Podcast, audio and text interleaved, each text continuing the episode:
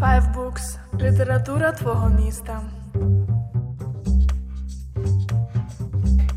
Доброго вечора. Вітаємо вас на гарні є. Дякуємо, що обрали не польське танко і не не, не фантастичні короткометражки, хоча ви на них ще встигнете.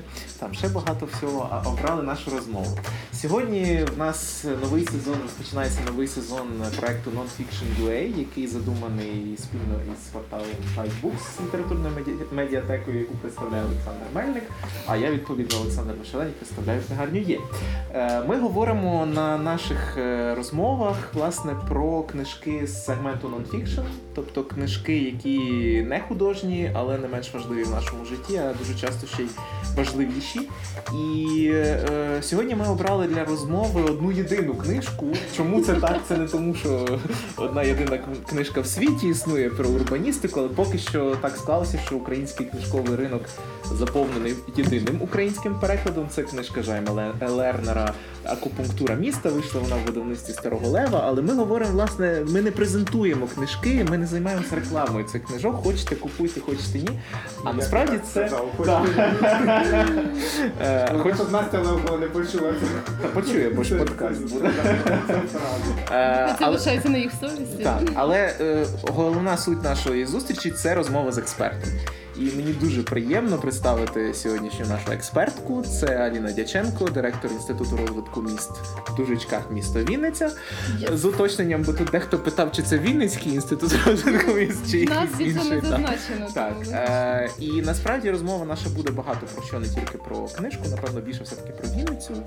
Але завжди перед тим як ми розпочинаємо розмову, є Сашко, який говорить про проблеми. Про проблеми. Про свої проблеми. Про.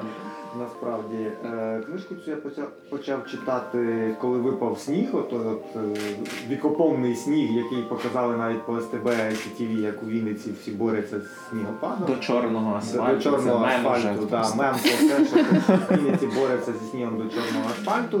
І на наступний ранок я виходжу з свого будинку і бачу, що таки да, ЖКХ побороли до чорного асфальту дорогу, але проїжджу частину.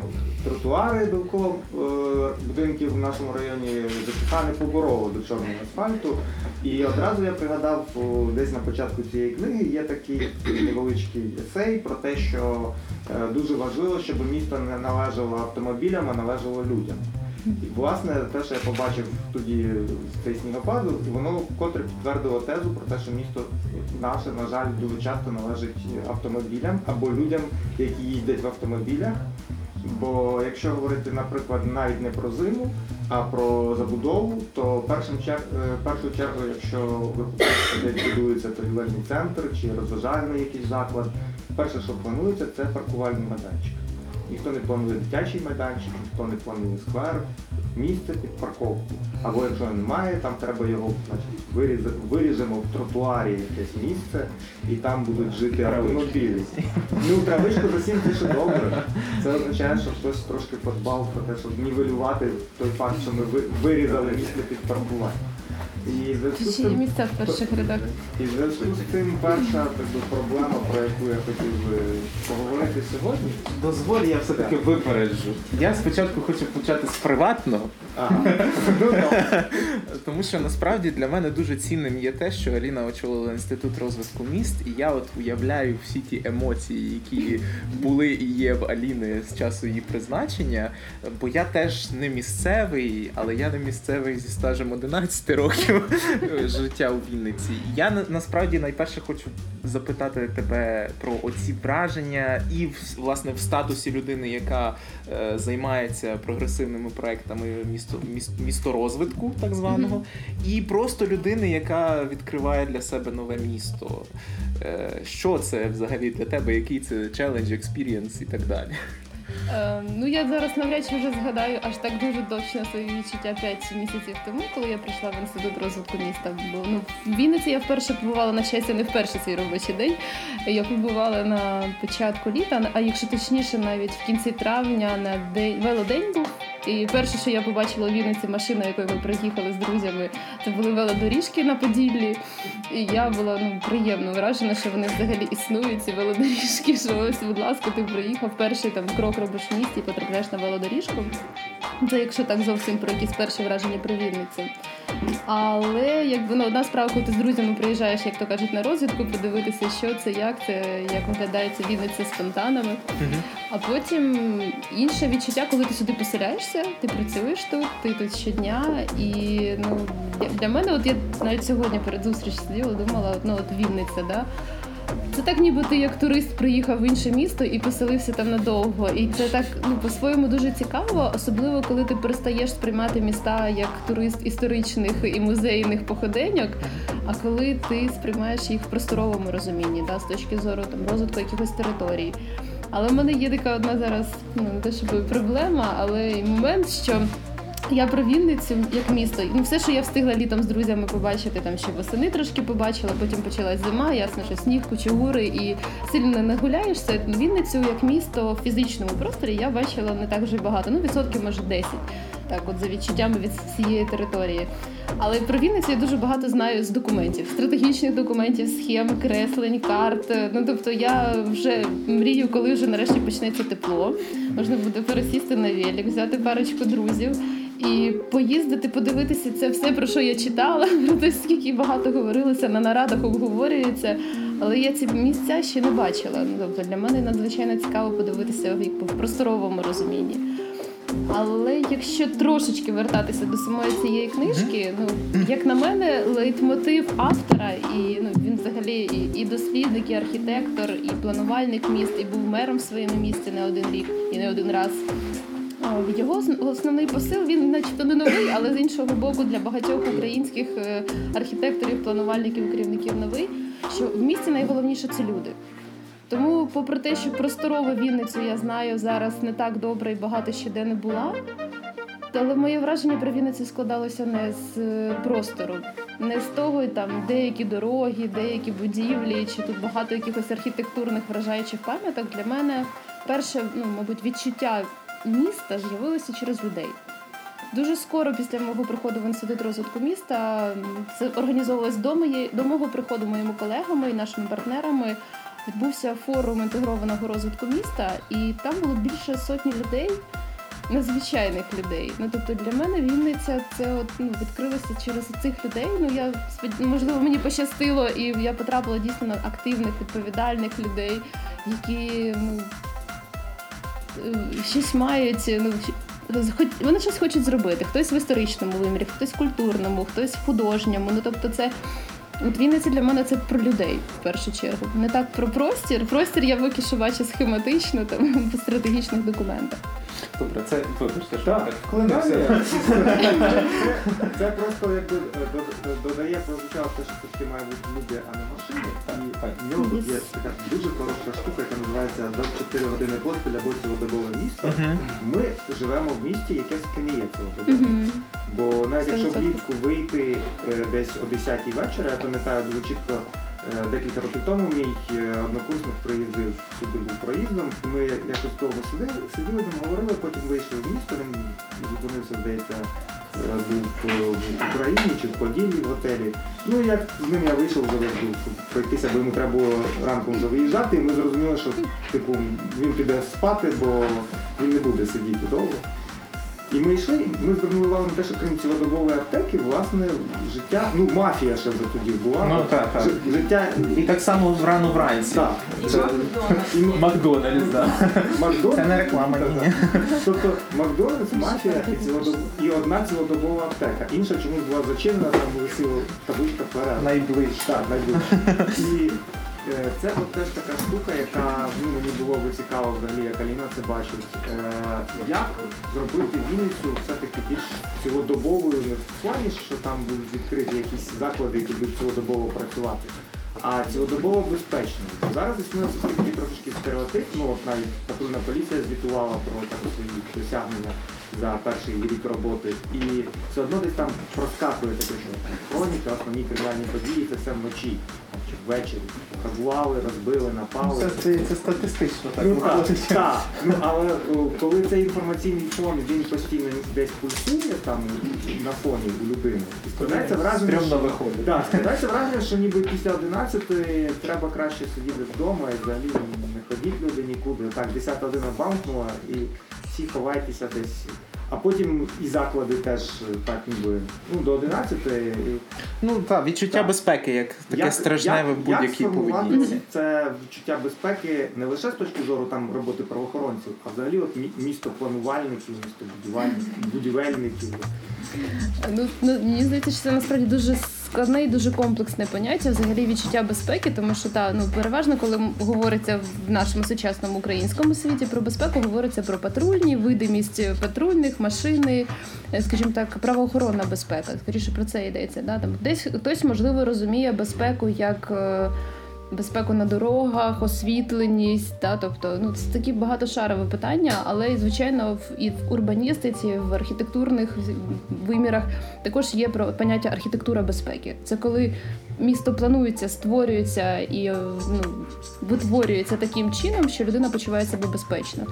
Ну я не можу зараз сказати глобально, бо це як на мене, щоб дослідити і проаналізувати наскільки в Вінниці дійсно безпечно в усіх цих трьох вимірах. Ну це потрібно робити дослідження. Ну я можу Щоб сказати загально. компаративне дослідження, чому я настільки фанатію від Вінниці, бо мені завжди є з чим порівнювати з своїм рідним Мукачевим, яке я страшенно дуже люблю. Але яке, по-перше, не витримало тест на сніг. І дотепер не витримує тест на освітленість вулиць, не тільки якихось мікрорайонних, але й прямо центральних. От я цієї цієї зими добирався з вокзалу додому, що в мене має займати приблизно 7 хвилин. Геть темною вулицею, яка веде від вокзалу до центру, по страшних льодових снігових кучугурах хвилин 20.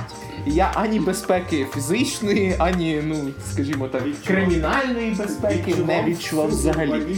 І до речі, от що я помічаю якраз у Вінниці дуже часто, навіть після 10-ї вечора, це те, що пари не тільки молоді гуляють принаймні центральними вулицями, тому що вони справді добре освітлені, але центральними вулицями, власне, не тільки центру самого, але й центральними вулицями мікрорайонів. Так, тобто освітленість, і про це теж тут йдеться в окремому розділі. Освітленість це справді те відчуття вечірнього якогось такого життя, яке скоріше дає більше безпеки. Хоча в мене теж був досвід тут поруч в проєктованому Альтман Сквері, коли ми казали людям, що ми поставимо вам туди ліхтаря. Вони кажуть, та тоді ще більше алкашів там буде. Та ні, ми кажемо, що навпаки, ліхтар їх буде відлякувати, бо все буде видно.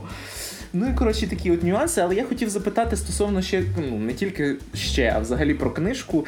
Я коли її почав читати, от в мене було багато різних вражень, і я хотів запитати твоє е, твій досвід, тому що книжка вийшла десь приблизно рік назад, Мгм. і її справді дуже багато людей, які цікавляться урбаністикою. Навіть тут в Вінниці я бачив навіть пости в Фейсбуці, одразу побігли купувати, читати, і в- в людей були двоякі враження. Дехто очікував чогось більшого іншого, а дехто навпаки каже, що супер в- справдилися якісь очікування. От, власне, який твій досвід щодо реакції на цю книжку? Ну, я навіть не буду питати, чи читали їх наші чиновники. А, а якщо читали, то що вони сказали, можна без імен. От, але, але ми зійшли з Сашком на тому, що це справді таке, знаєте, читання перед сном для кожного міського чиновника, і не тільки в плані того, що треба думати про місто, а треба думати про, про життя. Ну, почну з кінця з чиновників. Ну, після того, як я собі купила цю книжку, то я бачила її на столі міського голови на одній з нарад. Як мінімум на столі робочому вона в нього була. Не можу сказати, чи читав він чи ні. Ми ще з ним не обговорювали Мгм, мгм. питання.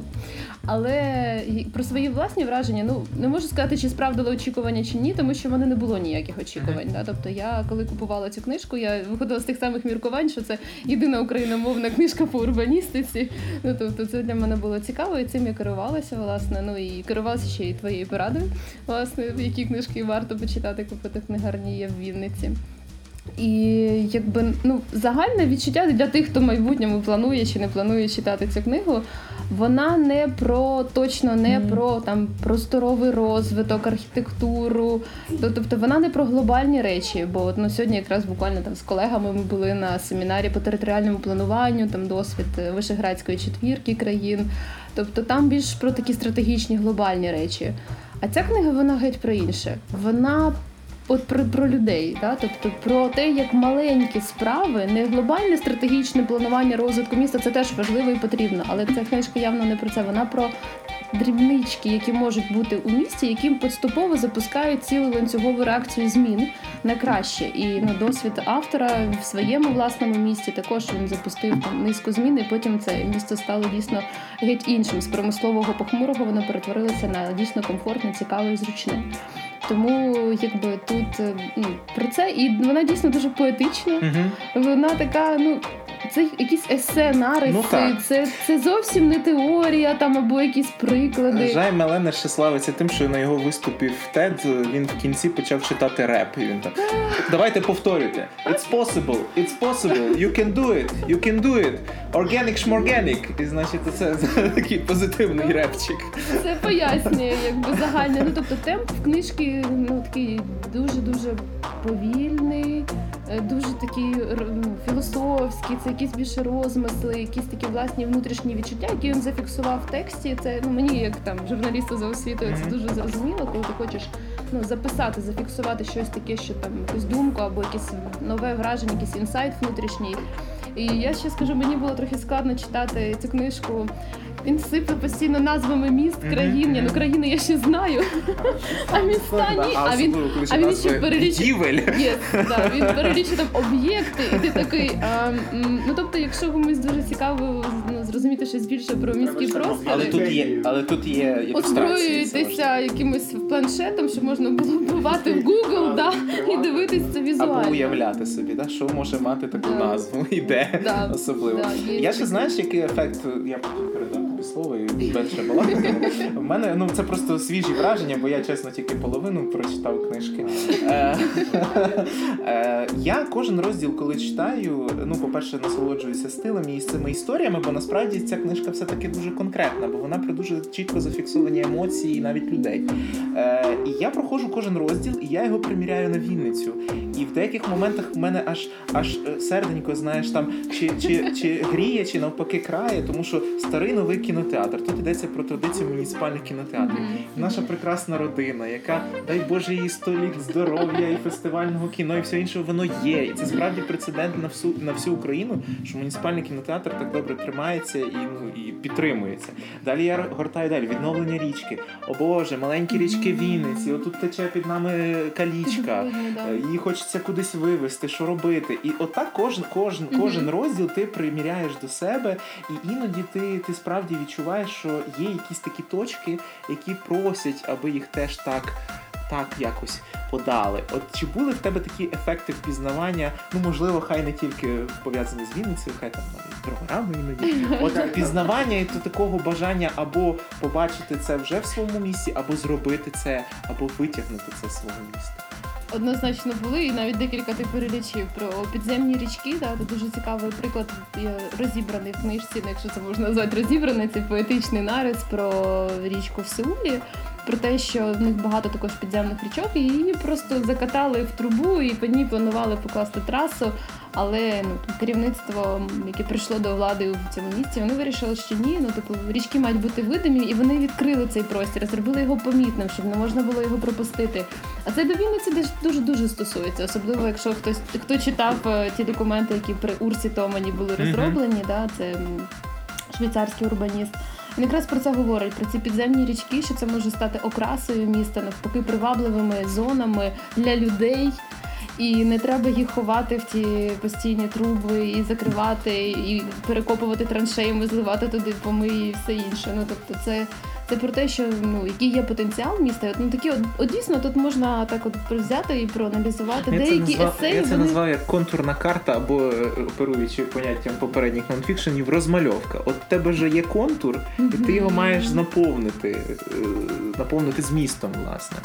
Ну так, я думаю, що ну якби ми всі прочитали цю книжку і взяли там, кожен би прийшов з домашнім завданням, приклеєним стікерами, типу, Так, це так. в Вінниці, о, це про Вінницю. Я думаю, нам багато би було що обговорити. Ну правда, тут є такі моменти. Так що да. Про, про простір, до речі, от ми почали говорити про простір, і мені от, е, от напевно, другий рік точно цікаво, чи планує щось міська влада зробити з нашим островом. Бо в мене дуже багато друзів і знайомих, які приїздять з Києва, особливо влітку, коли все зелене, і вони так, «О, у вас острів посеред міста, значить, а туди можна попасти. І тут я значить, намагаюся якось пояснити, що колись було можна, але тепер не можна, але кажуть, що це тимчасово. Ну, тобто, чи, чи, чи є, можливо, у нас Аліна такий інсайдер, вона можливо нам розповість, ну, чи є взагалі якісь Більший плани, інсайдер, ніж портал Вежа, Да. який про це робив окремий матеріал. чи є якісь плани, е, як сказати, реінтегрувати острів назад в міську інфраструктуру не в тому плані, що там люди, які ходять по набережні, їдять морозиво, зможуть їсти морозиво на острові. А що якось це стане якимось теж таким місцем, можливо, теж місцем тиші, чи місцем спокою, чи місцем навпаки якихось заходів. Місцем тиші біля фонтану Рошен. Зранку до обіду і вночі. На острів потрапити можна вплав. По льоду Тільки це дуже небезпечно для здоров'я. Ну я би сказала, що от якраз говорити про острів як острів, окремий кусочок простору, ну мабуть, навіть особливо в контексті цього проекту інтегрований розвиток міста, який ми зараз е, активно реалізовуємо в Вінниці. Мабуть, не дуже доречно говорити про окремий шматок простору, бо він взагалі-то вписаний, а як мінімум в річку був. А по-друге, він ну дуже близько до центру. Це центральна частина міста. Тут, ну, варто говорити взагалі про комплексне поняття планування таких територій. І ну тут вже хтось знає, хтось ще не знає. Хочу розказати, що у нас в інституті розвитку міста утворився новий структурний підрозділ Агенція просторового розвитку. І в нас е, тепер є три архітектора-урбаніста, які якраз можуть займатися ось такими дослідженнями, аналізом територій і пропонувати якісь свої рекомендації, рішення. Але це люди з громадського середовища, і звичайно вони в своїй роботі планують залучення громадськості, консультації, дискусії, тому що навіть якщо говорити про цей острів, ну я також читала на вежі цю публікацію. Ну це гарний старт для майбутньої дискусії, тому що ну але знову ж таки дискусія не має бути лише про острів. Ну, якби тут важливо. Щоб ми от такі дискусії, які починаються в медіа, потім переносили вживу, да, спілкувалися з експертами, радилися, збирали кілька варіантів, обговорювали це, ну тому що без, без такої дискусії неможливо. Е, І, і слава Богу, нема зараз ніякого такого вже зафіксованого рішення з кемпою буде ось це. І, і щоб ми з вами тільки зараз постфактум про це дізналися. Да? Тобто зараз е, ну якби те, чим займаються наші архітектори-урбаністи, у них є цілий план об'єктів на цей рік, які вони мають проаналізувати. І один з цих об'єктів це річка Південний Буг. Якраз від входу в місто і виходу. Ну, звичайно, був це більше ніж одна Вінниця, але хоча б ну, в простір цієї річки на території міста, ці прибережні зони, проаналізувати, в чиїй вони власності, що там, як там. Ну тобто, звичайно, це аналітика, яка не робиться там три кліка і Вікіпедії. Да? Тобто, це ну глобальне серйозне дослідження, і в результаті його ми зможемо тільки на- нащупати, що приблизно може бути, бо це такий ну дуже комплексний і не точно не однорічний проект. Якщо дослідження може мати часові рамки, то вирішення таких питань, що робити з островом Кемпа, ну воно має бути в стратегічному глобальному контексті, а не вирване так. А давайте з Бугом з островом Кемпа зробимо це, а з Київським мостом це. А потім це А Потім- потім І потім акупунктура перетворюється в якісь е, інші процедури, менш ну от як оці, знаєте, для голочок подушечки такі натикав. Їжачок. Ну що ж так, щось не про акупунктуру, Е, слово. Друзі, я тільки хочу зробити ремарочку. Ми не приватизуємо право задавати запитання. Якщо в контексті того, про що ми говоримо, у вас є запитання, рвіться, кричіть, піднімайте руки з радістю долучимо вас теж до розмови. Е, теж продовжуючи цю розмову, цю, цю тему, я е, зараз бігаю, шукаю цитату. Мені дуже сподобалася одна фраза в цій книжці. Отак? Е, ні, не одна, їх багато. Е, але е, от. Е. Так, це завжди так буває. Ну, коротше, суть, суть цієї фрази, я просто ну насправді е, да. Е, якщо територія пустує, можливо внести щось у ту місцевість. Важливо. Тобто, якщо територія пустує, важливо внести щось у ту місцевість. І от е, якраз да, торгівельний центр. Якраз от крім крім кемпи, і в центральній, не тільки в центральній зоні міста є дуже багато е, об'єктів е, старого спадку, та умовно кажучи, в основному радянського, і це і колишні заводи, і багато чого іншого. І світовий досвід найчастіше, і про це теж пише Жайме Лернер. Звичайно, в більших містах, не, не в середніх і не в менших. Це досвід ревіталізації і навіть інтервенції в закинуті об'єкти, в першу чергу мистецькі. Тобто це культурні центри, це там навіть театри і так далі.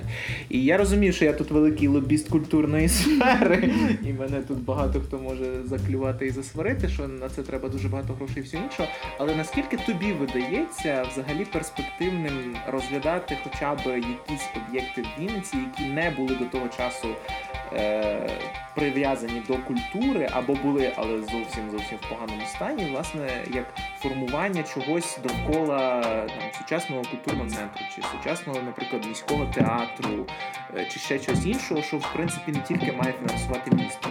Це утопія, що все має фінансувати. Це зрозуміло. А наскільки culture matters, як кажуть в східному партнерстві в програмі культура і креативність, саме от для Вінниці, як тобі здається, ну з досвіду твого перебування тут? Ну, мені важко зараз говорити про якісь конкретні об'єкти, да, які, які можна було б здійснити інтервенції. Я ще не настільки добре знаю і культурний пласт, і з, приводу якихось будівель, будівель, просторів і конкретних об'єктів. Але в загальному, ну, за моїми відчуттями і оцінками, в Вінниці культурний пласт е, і ну, такий певний розвиток. Ну я не можу сказати там на якому рівні це, але Вінниця взяла курс на розвиток культури через події, заходи, навіть день міста. Ну можливо, я не знаю, як самі вінничани оцінюють рівень якості організації цього свята, але порівняно з більшістю українських міст, це дійсно дуже потужна, дуже насичена, дуже нетрадиційна для українських міст програма. Тобто, через дуже велику кількість заходів ну, культура поступово починає якби там ну. Але якщо ми говоримо, ну до речі, та програма, яку ти згадав, е, є, є такі можливості для всіх українських міст. Е, Взяти собі курс на те, щоб стати, наприклад, і отримати статус е, культурна столиця Європи. Але це, якщо місто вибирає собі таку стратегію, то це десь ну, за оцінками десь 6-8 років потрібно готуватися до цього. І що важливо, тут йдеться не лише про заходи, фестивалі, дні міста і все інше, але і інфраструктурні зміни на території міста, які передбачають створення нових культурних об'єктів. Та? Тобто, і якщо ну, Вінниця для себе обере там спільно там з громадськістю, з керівництвом міста, якщо буде обраний такий курс, то відповідно ну, має бути стратегічно розроблена програма на 10 років, що саме, як саме, ну тобто, якщо ми говоримо про якісь знову ж таки комплексне стратегічне планування. А з приводу якихось зараз поточних інтервенцій культурних, ну це треба робити окремо з цього приводу мені здається, дискусію. Запрошувати цільові групи, запрошувати наших архітекторів, урбаністів і радитися гуртом. Ну це таке питання, мені здається, що тут індивідуальна думка. Ну хіба що там в Сашка? Ні, ні, я не претендую. Я навпаки хочу провокувати, щоб почути побільше думок. Власне, чи взагалі Вінниця до цього доросла, чи сформований тут креативний клас? А якщо ні, то що для цього зробити, щоб не було відтоку, бо інакше ніхто не буде вирішувати наші проблеми, без креатив, без креативу не буде вирішення Але я би хотіла тобі тут ну підсилити те, що ти говориш про культуру постійно. Це не ну якби не те, що не, не ніколи не критикуй себе за це сам. Ні, тому що це нормально, тому що. Розвиток міста він однозначно повинен включати культурний компонент. Це не лише інфраструктура, транспорт, там економіка. Без культури не буде ось цього відчуття ну, міста як міста. Тому це однозначно має бути. Просто дійсно, чи це має бути лише у вимірі культура в бібліотеках, там в якихось там парочки будинків Кеттах. культури. Да, чи, чи це все-таки ну, як один з лейтмотивів, який пріоритет, який там місто для себе вибирає на найближчу перспективу. Це да. А от коли має громадські в місті трансформувати інфраструктуру, там ще щось під якийсь захід. У нас от нещодавно був Євро 2012. На мій погляд, скептицизму після нього от стільки. Замість того, що було обіцяно, було реалізовано ну там 60 тролейбусів парків, Мгм. 70 Донецьк. Донецьку. І таке. Насправді не зроблено геть нічого. А скажімо, після цього заряду скепсису не, не простіше от, е, перетворюватись як у Вінниці, тобто просто егоїстично самі для себе. Не під Не, щось, так. да, не під Олімпіаду в Карпатах. Ну, мені здається, це єдино правильний шлях, тому що оці, ну, коли під євро, да, то це кон'юнктура. Ми хапаємо якусь е, обставини, які дають просто якийсь додатковий фінансовий потік. Але Вінниця, по-моєму, якраз не йде таким шляхом. У Вінниці плюс в тому, що ну Вінниця одна з небагатьох міст, які має стратегію, взагалі такий документ. Який там розроблений і фокусує також певні задачі на найближчі там до 2020 року. Тобто, це вже говорить про те, що місто вибирає саме свій шлях. Та можливо будуть якісь корекції, але корекції з виходячи з інтересів мешканців. Та зараз у нас цей проект, який я вже згадувала, розробка концепції інтегрованого розвитку Вінниця 2030. Це теж має бути великий стратегічний документ, який там найближчі півтора-два роки маємо завершити його, ухвалити і по ньому рухатися до 30-го року. Але цей зміст цього документу має випрацьовуватися спільно департаментами міської ради і громадськими організаціями, громадськими експертами. Тобто надзвичайно важливо, щоб це була спільна точка зору. Да? Тобто не може її точно розробити однозначно сама по собі громадськість, не включаючи департаменти, їх аналітику, їх інформацію, керівництво міста, до якого теж стікається з усіх галузей інформація. Тобто вони можуть мати такі стратегічні такі бачення.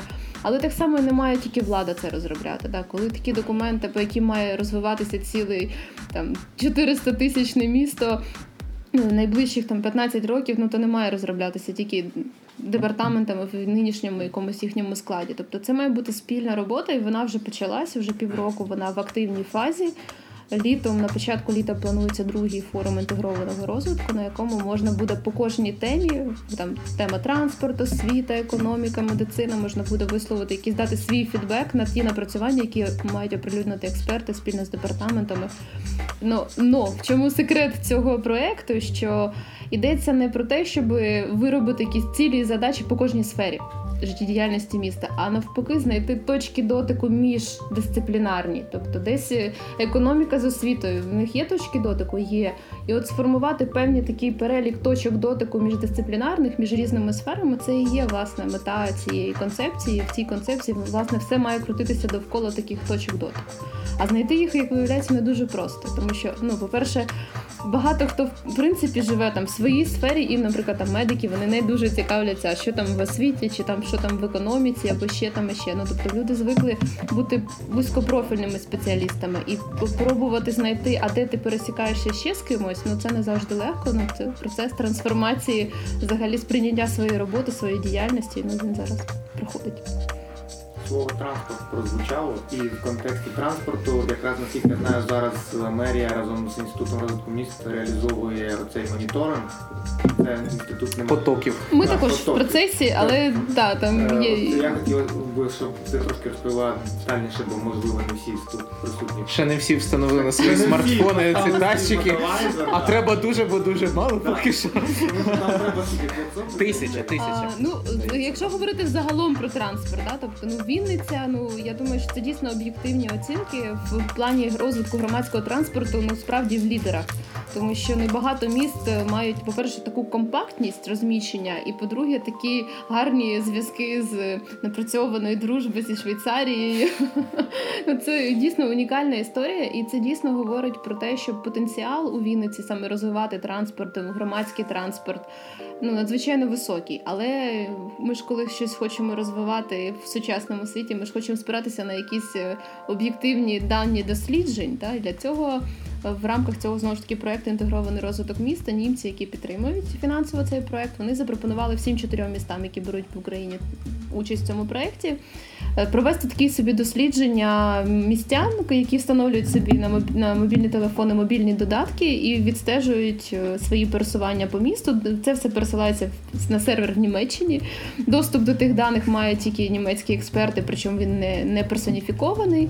Для того, щоб ну, в результаті що ми маємо отримати, як, якими видами транспорту найбільше користуються містяни, куди переважно яким видом транспорту вони добираються, де ми ходимо пішки, як ми ходимо пішки. Тобто загально їх не цікавить конкретне пересування конкретної людини. Та? Тобто ми маємо зібрати на фініші дані, хто як в принципі пересувається, хто яким видом громадського чи приватного транспорту користується.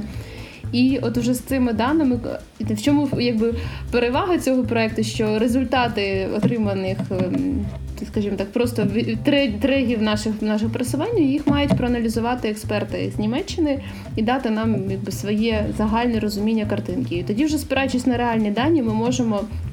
Якось використовувати їх в наших подальших розробках по вдосконаленню транспортної системи. Ну, Цей мобільний додаток називається Modelizer. І Я думаю, що ну, в Фейсбуці реально багато є інформації про цей додаток. І ну, абсолютно раджу всім, хто присутній, встановити собі його і відстежити. Це дуже зручний додаток, яким користується весь світ, і для проведення дослідження багато хто користується просто для аналітики своїх власних пересувань. Це цікаво, навіть відстежити, скільки ти ходиш пішки, скільки ти пересуваєшся, яким видом громадського транспорту. І для тебе, якщо ти сам зареєструвався, то ці дані видимі. Ну тобто ти можеш всі свої пересування там за всі роки, якщо ти там е, що- щодня відстежуєш, ти можеш подивитися, що як ти пересуваєшся. Ну це достатньо зручно. Там ще здається для найбільш активних е, А, ти про мотивацію? мотивація є. Ну, е, якщо говорити загально про логіку цього дослідження, то там є два етапи. Е, З лютого по середину квітня. Перше треба 10 днів відстежитися і дати ці дані дослідникам. І з 15 квітня по кінець червня, і друга хвиля ще 10 днів. Ну тобто загально то кожен учасник дослідження має дати свої дані протягом 10 днів. Ну можна і всі. Я, наприклад, відстежую постійно і якби не виключаю там через 10 днів. І ті, хто відбудуть, ну пройдуть цю процедуру 10 днів в першому етапі, 10 в другому, серед всіх цих учасників буде розіграні якісь дуже прекрасні цінні призи. Вони ще поки що теж здається тримаються в секреті, але на сайті скоро вже мають бути оприлюднені. Е, Бо є окрема сторінка на сайті Модулайзера про Вінницю, там розказано про цей проект, навіщо він взагалі робиться, і яка має бути винагорода за це. Тут я задам дуже нефілогічне питання, щоб трошки вирізнитися. Е, А от ти згадала про смартфони. Я, на жаль, не можу встановити. Е, Смарт-технології загалом для розвитку міста в багатьох сферах насправді зараз е, електронне урядування, всі всі, ці нюанси. Е, Що для тебе є найважливішим саме от впровадженні цих смарт-технологій в життя міста і містян? Знову ж таки, коли ми говоримо про містян, то це життя кожної окремої людини. А коли говоримо про місто, то говоримо все-таки про певну ком'юніті, про матеріальну, нематеріальну складову, і навіть не тільки про людей, але й про нерухомі об'єкти, і про, про тваринок, і про пташок, і на яких теж можна чіпляти всякі ці датчики і так далі. Було б питання, навіщо тільки зачіпляти датчики з ринком? Ну, подивитися, як рухаються ці наші Бездомні коти, наприклад. От, до речі, Київрада сьогодні прийняла рішення про те, що коти стали частиною Екосистеми це в Вінниці теж треба прийняти.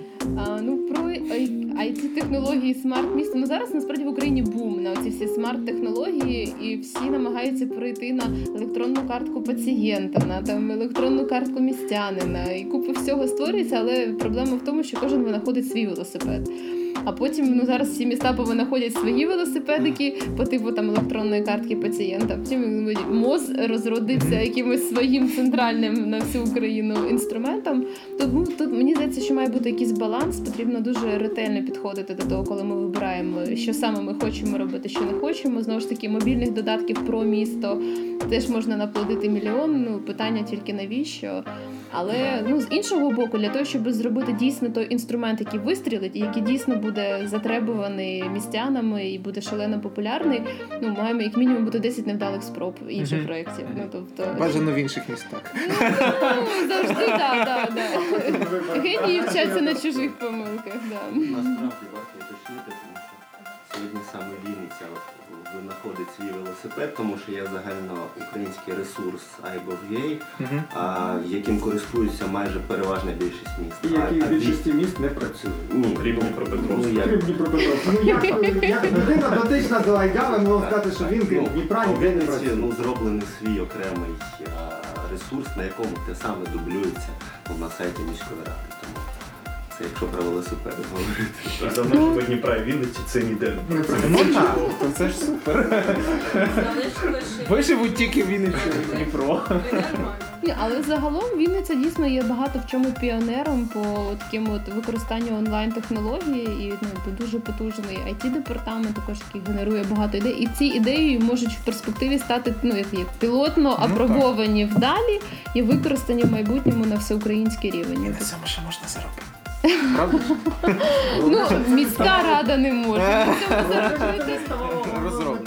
Насправді що смарт, смарт-технології в містах для багатьох міст, особливо великих, той самий Дніпро, про який ми згадали, е, слугують таким собі інструментом для того, щоб з усієї України притягувати туди людей, які намагаються на цьому заробити, тому що ну все одно всі розуміють, що розробка це комерційна справа, і ніхто за спасибі нормальне комплексне рішення не зробить. А якщо зробить, то воно це спасибі буде, буде працювати на спасибі. Е, і і потім жителі міста будуть проклинати. Мені здається, що насправді е, тут є проблема така, що е, комерціалізації немає. Ну, влада не може е, комерційний продукт розробляти. І одночасно з тим е, немає усвідомлення, що все одно якусь комерціалізацію це як соціальне підприємництво. Ну, Треба так. передбачати в перспективі. А в перспективі ще й креативна індустрія, щоб уже так. Да, да, да. Тобто, якщо не передбачати дві цих речі, то ми можемо отримати дійсно велику кількість безкоштовних велосипедів, які їздять в окремих містах, і при цьому ми викидаємо. Ну от ми зараз говоримо про Вінницю, але у нас є Вінницька область з прекрасними Так. районними центрами, де не відбувається не те, що смарт, Проблемно. Та, А інтернет. навіть навіть інтернет. а навіть інколи інтернет не відбувається. Але ну тут також е, ну, потрібно з цими електронними технологіями ну, тримати цей баланс. Ну, Щоб ми також розуміли, що ми хочемо, навіщо які задачі ми вирішуємо. Але тут, тут дуже гарне питання з приводу комерціалізації. А, ну, це різні підходи взагалі, чим є там орган влади, департамент, яка його роль. Та? Бо є кілька варіантів, що це може бути. Департаменти можуть бути тими експертами, аналітиками, які роблять або розробляють якісь it рішення. А є інші підходи, коли департамент це як проект-менеджер, але він замовляє цей продукт у комерційної фірми. Да? Тобто його завдання е, правильно врахувавши всі потреби міста, містян і все, і дати правильне технічне завдання на виконання вже комерційної фірми, яка буде на конкурсних засадах вибрана. Да? То є два підходи. Або ми хочемо, щоб у нас всі експерти працювали в міській раді і були Мені чиновниками. Це дуже складно, тому що ну можна подивитися навіть, наприклад, людей, які після революції пішли працювати в уряд е, з- з it сектору, а потім просто вийшли, тому що їм або потрібно цілий день підписувати папери і не займатися it рішеннями, або займатися it рішеннями, а папери має хтось підписувати інший. Ну от власне, це, це до того, да, треба загально розуміти, як, як кого ми хочемо, якби ті чиновники, які є. Да? Це в нас хто? Це експерти-виконавці, чи це ті, хто організовує? Тобто тоді ну, основний критерій, щоб це були гарні адміністратори, гарні, гарні менеджери, які можуть брати завдання під ключ, отримали ну, якби, проблему і пошукали пару варіантів рішення. Ну тобто питання, да? тобто ну, наш німецький експерт, який залучений зараз і працює у нас в інституті розвитку міста, на більше ну, схиляється до другого варіанту, коли це менеджери. Менеджери, і вони не роблять, і вона щиро дивується, що в нас немає експертів, які здатні там за кошти міського бюджету на замовлення виконати певні там дослідження, ще щось, ще щось. Вона каже, чого у вас це департаментом економіки робить сам? А і ми її намагаємось пояснити, у нас немає навіть такої комерційної структури. Ні, ні, ну аналітичні центри да, в Європі це нормальна практика. У них на кожну тему і проблему є свій аналітичний центр. Це типу може бути НГО або навіть комерційна фірма, яка заплатно надає ці інтелектуальні експертні послуги. У нас цей ринок теж не дуже розвинутий, не кажучи вже про НГО, які можуть дійсно надавати ось такі послуги дослідження під ключ. І ну тут знову ж таки треба виходити ще із реальності. Да? Тобто ми можемо сказати, ні, ми у Вінниці хочемо, щоб все в експертів замовляти. Аго, експерти, а якщо їх А їх немає, немає. Да? тобто тому ну звичайно багато фахівців справді працюють в департаментах. Вони розуміються, аналізують, спроможні. Ну там вже інші питання. Е, Можна тобі філологічний вопрос. Я ж чесно. Маленька філологія. Ні, насправді це буде не філологія, а історія, бо я знаю, що тут є історики. І в контексті того, що вчора сьогодні проголосовано створення КП Центр історії Вінниці. Е, тут насправді теж е, класна книжка тим, що вона фіксує історію і історії міст, людей, які там живуть. І йдеться про те, що оця акупунктура, власне, про яку пише е, Лернер, вона завжди виникає, як ти правильно сказала, на, на низовому рівні. Причому це виникає іноді навіть не усвідомлено. Тобто є невеличка громада, наприклад, там вулиця чи куточок, чи район. Та? А для Бразилії це взагалі якби феномен, ці фавели, ось ці пляжі, все інше. І тут, тут ще питання, наскільки бразильський досвід може бути приміряний до, до Вінницького, наприклад, досвіду. І я не нарікаю насправді на нашу громаду, але Фавел. пора. Пиш в стратегію 2030 довести Вінницю до стану ФЕ. Е, ні, я говорю власне про от, оцей феномен, коли люди низові ініціативи, які навіть не оформлені в ГО чи там навіть в ОСББ, вони просто фантастично народжують якісь оці феномени Мгм. історичні. Власне, в Вінниці є цей досвід. І якраз Тетяна Робертівна про це говорила на одній з таких робочих нарад по брендуванню, що Вінниця принаймні при, при, при- проявила прецедент на початку ХХ століття стрибнути вище голови. І оце стрибнути вище голови це було на всіх рівнях, не тільки на рівні Миколи Оводова, який там собі. Всякими путями вибув всякі щасливі штуки, але й на рівні от таких простих там підприємців, ремісників, там музикантів ще якогось. От що ти помічаєш зараз у Вінниці на рівні отаких низових ініціатив, причому не тільки, бо тут є теж представники громадськості, я дуже радий, що тут вони є, і я їх дуже поважаю, але найбільш вау-ефект стається тоді, коли це люди, які не пов'язані, скажімо, формально, а тільки за своїми безпосередніми контактами. Чи є таке в Вінниці, і що це може перетворитися, чи може бути знову стрибок вище голови знизу? Ну мені важко оцінювати про якісь конкретні приклади, да, ну за той період, що я тут, якби ну, якщо це не від громадських активістів або громадських організацій, як про такі ініціативи я ще не чула, але це не тому, що їх не існує або немає. Це скоріше за все, тому що ще мій фокус уваги не дійшов до. Такого, але є всі можливості. і Вінниця, як і багато європейських міст, зараз стимулює появу ось таких ініціатив, ідей, креативних ідей. Навіть той же бюджет громадських ініціатив, бюджет участі, да, це коли частина міського бюджету виділяється, резервується під ті ініціативи, які згенерує населення, мешканці з потреб своїх виходячи. Ну тобто кожен там, де він живе, або там школа, в якій ходить його Так, але слава Богу, це вже І якраз так, ну тобто пройшло такі дві хвилі, але не можна сказати, що ці дві перші хвилі дали от найголовніше, що чекають від цього інструменту да, залучення громадян до управління своїм містом. Це креативу, креативу цікавих надзвичайних ідей. І ну якби зараз е, сьогодні якраз на сесію внесли зміни в процедуру бюджету громадських ініціатив. І коли його вносили ці правки, то виходили з того, щоб якось спростити процедуру і передбачити можливість брати участь ну, креативним людям навіть з інших міст. Та сьогодні от, якби ця новація запроваджена, що ідеї подавати можуть і, і не мешканці Вінниці, але тільки мешканці Вінниці, звичайно, мають вирішувати, е, які з тих ідей класні. Але ну в першу чергу цей бюджет громадських ініціатив він має дати от цієї можливості почути якісь цікаві ідеї, тому що ну, звичайно, коли ти е, працюєш чиновник в рутині, то ти не кожен день собі сидиш таким, в якому би подвір'ї зробити якусь креативну штуку. Ну ясно, що це має йти ініціатива від самих людей. І ще в цьому році спільно з британською радою має десь теж бути публічно вже оголошено, коли випрацюють процедуру, проект ем, на генерування не тільки просторових рішень, як бюджет громадських ініціатив, а проведення різних заходів, які ініціюють і хочуть проводити самі мешканці. І там обов'язкова умова, що 50% оплати за цей захід має бути з міського бюджету, але рівно стільки, скільки бюджет виділяє, може додати британська рада. Це буде в сукупності більше суми. І це якби такий бюджет скажімо, громадських заходів ну загально, але має бути випрацьований також оголошений конкурс, щоб люди могли подати свої ідеї. І це теж стимулює взагалі мешканців. Про що ця книжка теж власне? Про те, що ну кожен містянин може творити своє місто, і коли ти його любиш, ти починаєш його відчувати, помічати і помічати людей. І ну настільки, от, от про це ця книжка, і вони ну, і ці всі інструменти бюджет громадських ініціатив, або цей британської ради проект Активні громадяни. Воно все от про це. Розбудити в жителі, які просто сприймають там своє місце проживання, як там спальний район або місце для ночлега, там робота.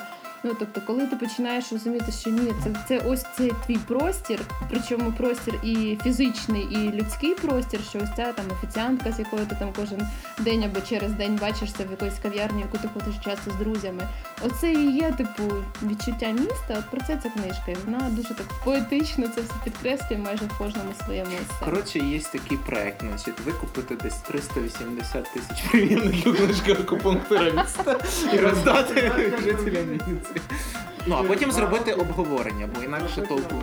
Ну, ми в інституті розвитку міст, до речі, почали зараз між собою просто такий колежанський проект читати книжки, обмінюватися їми. То якщо так, ну такий буккросінг почати Так, так, так. за межами нашого колективу потихеньку з департаментами почати обмінювати. Ой, така книжка, класно почитай, там принесеш наступну п'ятницю.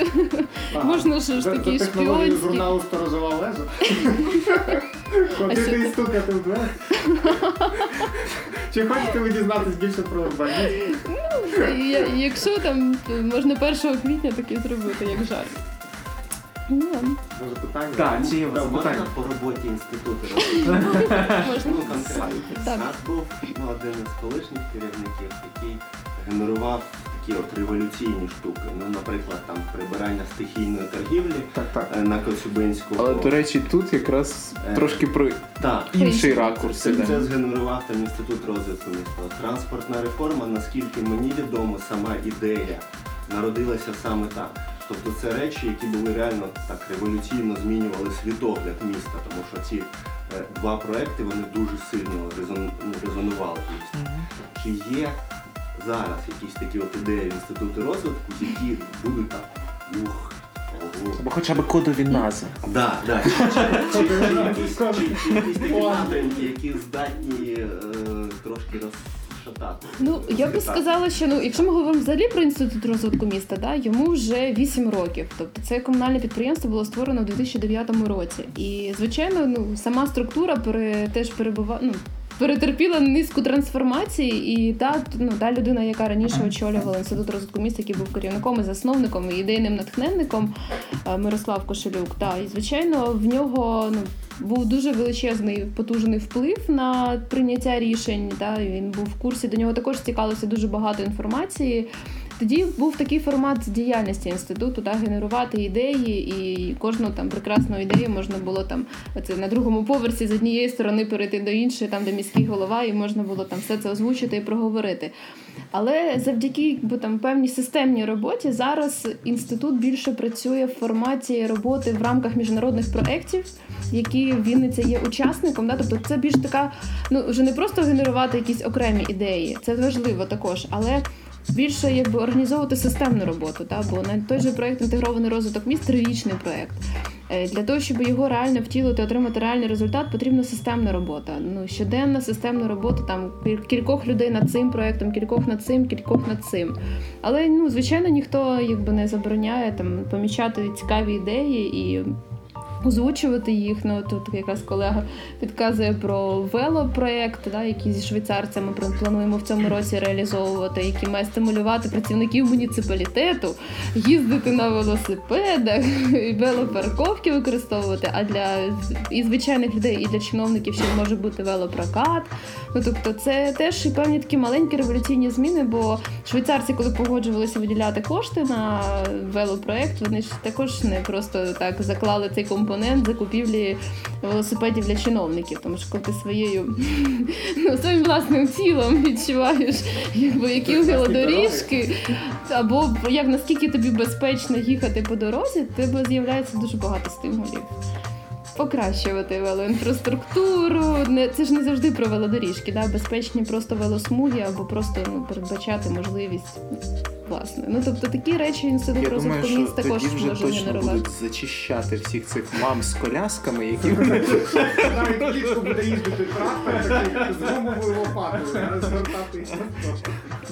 Я жартую. Ні, ну ми звичайно. е, і зараз є можливість там генерувати ідеї. Я би сказала, що просто ну скажімо, часової фізичної можливості так дуже заглядати кудись, е, щоб втілювати реальні ідеї. Ну тобто, ми, скажімо, зараз стало підтримуємо те, що вже є, щоб воно хоча б дійшло логічного завершення, наприклад, концепції інтегрованого розвитку, або там маркетингова концепція розвитку міста і бренду міста. Да? Тобто, щоб це хоча б досягло якихось результатів, а тоді вже можна думати про ну, явно скоро ці проекти прийдуть свого логічного завершення, і потрібно буде генерувати нові Ну, думки. я тут додам, що з досвіду знову ж таки діяльністю інституту розвитку міст я помічаю, що е, ви займаєтеся дуже важливою справою якраз для Вінниці.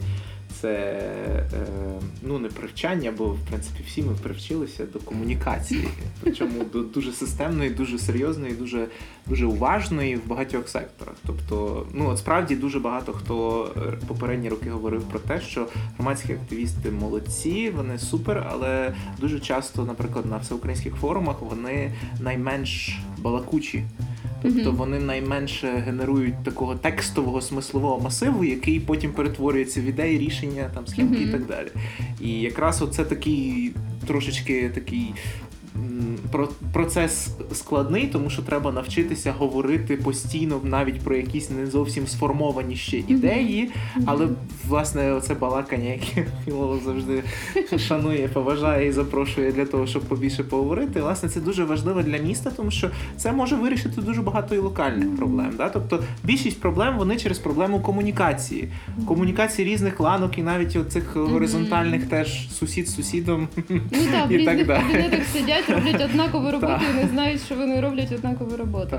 Ну, взагалі, сучасний світ, як мені здається, в 21 столітті ми прийшли до того, що ось ця комунікація, взаємодія між людьми, вона виходить на щастя вже на перший план, вже не стояти за станком, скільки ти там деталей накліпаєш. Та? Тобто це все автоматизується. Тобто вивільняється дуже багато часу в сучасної людини ну, в цивілізованих країнах.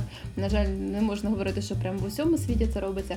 Але вивільняється багато часу і енергії на якраз на ось цю інтелектуальну роботу, взаємодію, спілкування, комунікацію. І на те, наскільки ти можеш просто і зрозуміло говорити про складні речі, це стає надзвичайно важливою якістю в принципі для людини в сучасному соціумі. Тому це, це дійсно важливо. І ну мені б хотілося та, щоб інститут розвитку міста.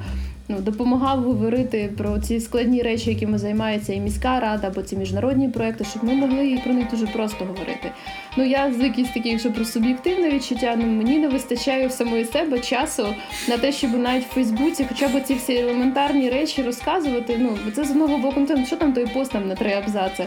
Але от навіть на нього нам не вистачає часу. Я, наприклад, відчуваю ну, потребу більше писати, більше говорити, бо надзвичайно багато приходить інформації, і я знаю, що я можу її просто розказати і пояснити, і системно там, як, як маленькі такі серіали, це все розповідати. Але ну часто немає фізичного часу.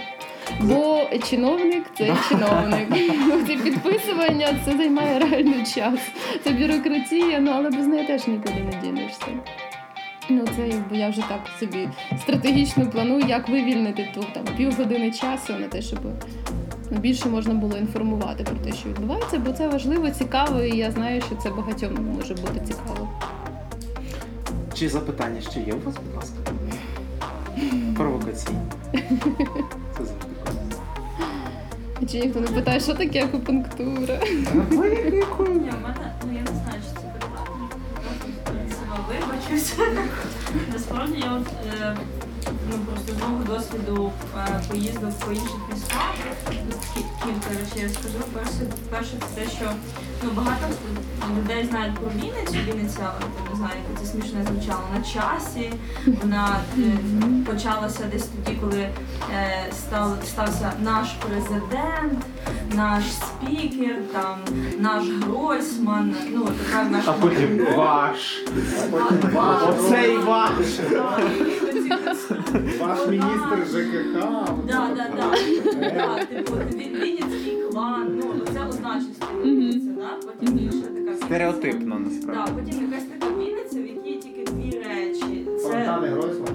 ні, фонтани І трамвай. І трамвай. Тобто далі нема. Ну А, я ще? приїхала в Запоріжжя, я кажу, добрий день на тренінг по права жінок. Кажу, Як я там з фонтани? Вінниці. Да, як там фонтани і, і, і реальна Wi-Fi трамвая.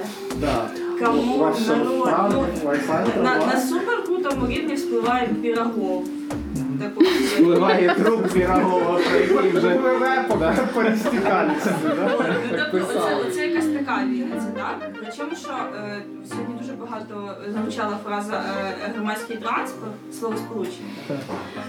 Бо це дуже багато знають, реально. Тобто, я приїжджав в інші міста, на тебе які взагалі, взагалі да, не, не пов'язані значить, е, з розвитком старого міста.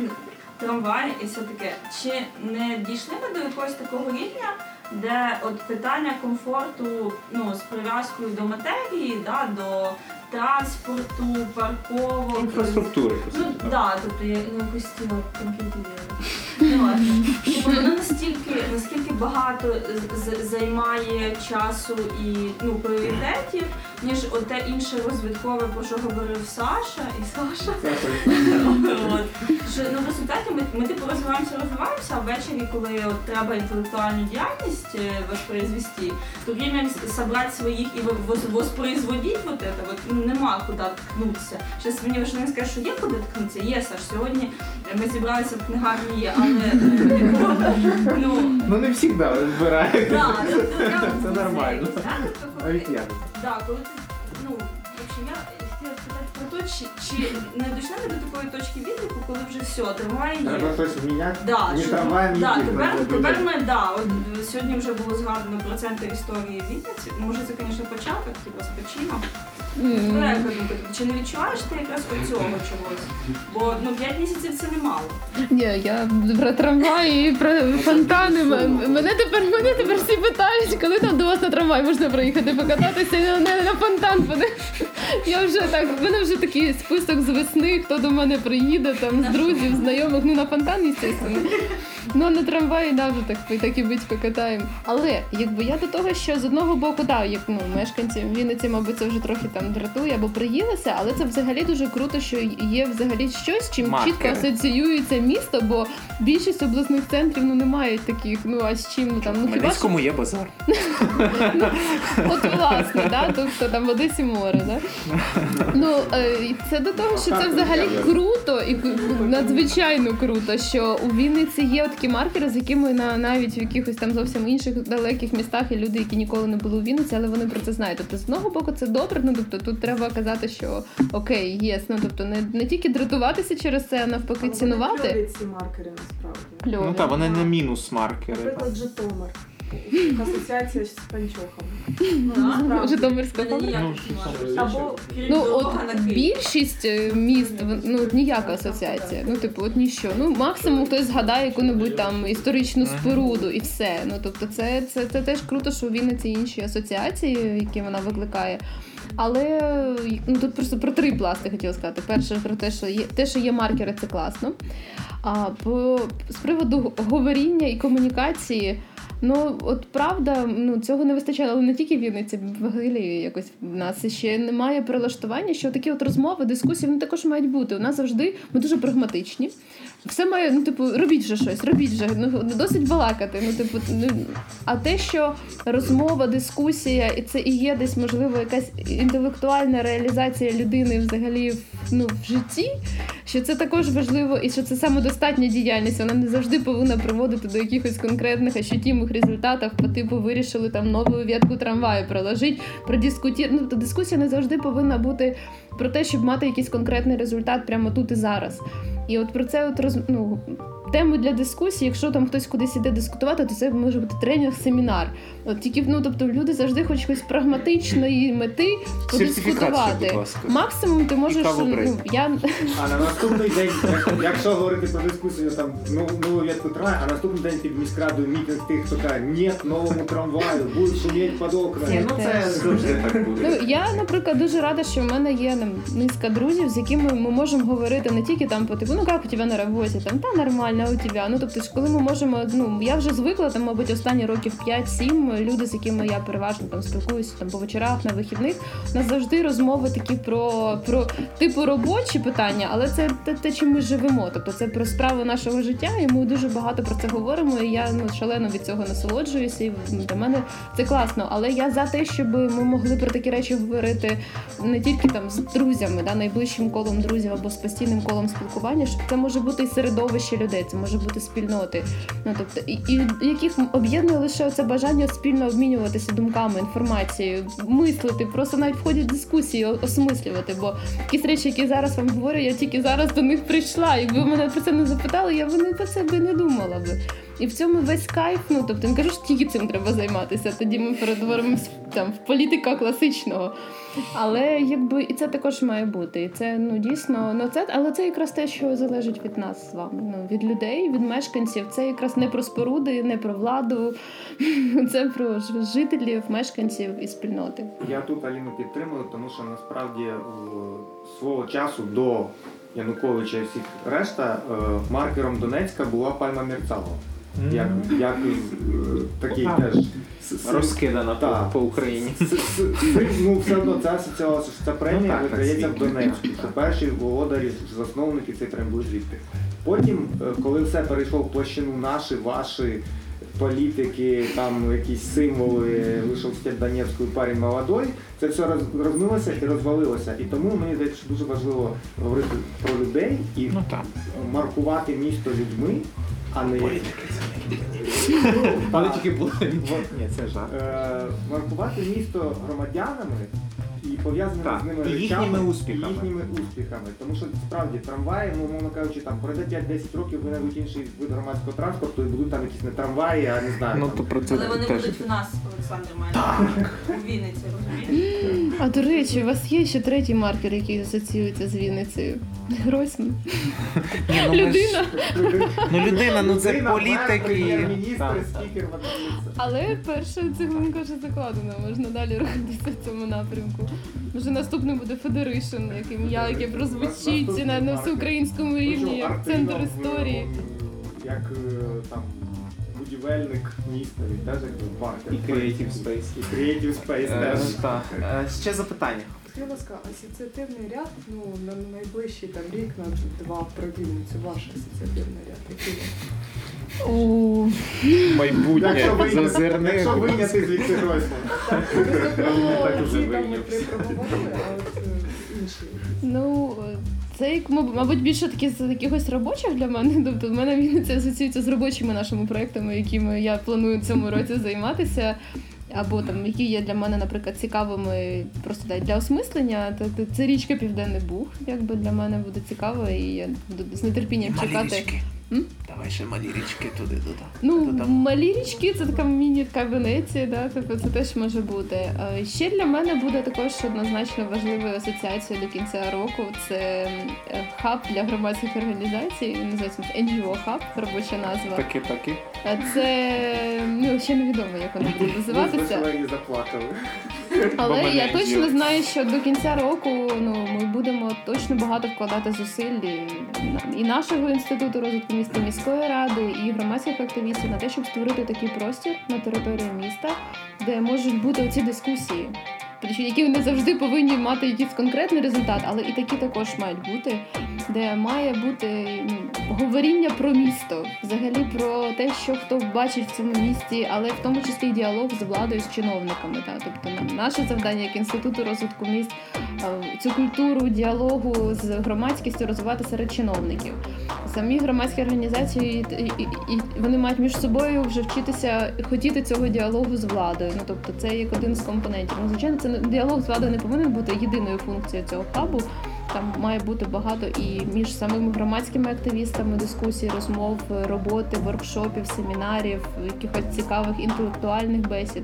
Ну тобто створити як мінімум такий простір на 200 квадратних метрів, де можуть бути, ну щоб ми, якщо нас було б сьогодні більше, ми б могли б не поміститися. Хочеться такий створити простір, де б ми могли хоча б там 100-120 людей при потребі зібратися на якогось, наприклад, публічного інтелектуала, як Сашко любить казати, е, вінницького, не вінницького, тобто якогось там світового або всеукраїнського рівня, і щоб можна було навіть просто піднімати якісь питання.